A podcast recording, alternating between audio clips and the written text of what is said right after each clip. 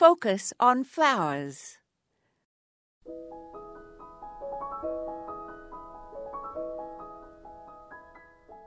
During the gardening season in the early spring, we sometimes have periods of freezing where tender plants are at risk.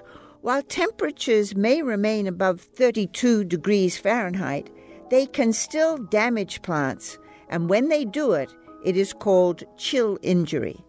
However, if the temperature that has been warmer than freezing suddenly hits 32 degrees Fahrenheit or below, the effect that is triggered in the garden is called a frost.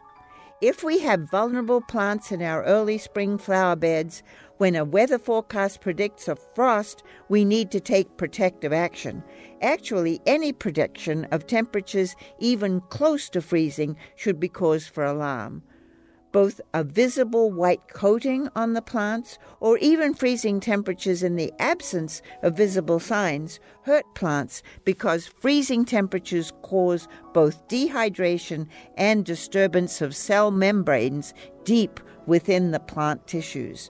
The result is blackened, lifeless leaves and stems. Anything below 32 degrees Fahrenheit constitutes a garden frost. However, different parts of the garden, such as hollows or behind walls and hedges, may be colder than others. Remember the danger of spring frosts and wait to set out your tender little plants. They will grow more quickly once the weather warms anyway. Don't plant too early. This is Moya Andrews, and today we focused on frost. To subscribe to our free weekly podcast or listen to hundreds of archived episodes, visit us online at focusonflowers.org.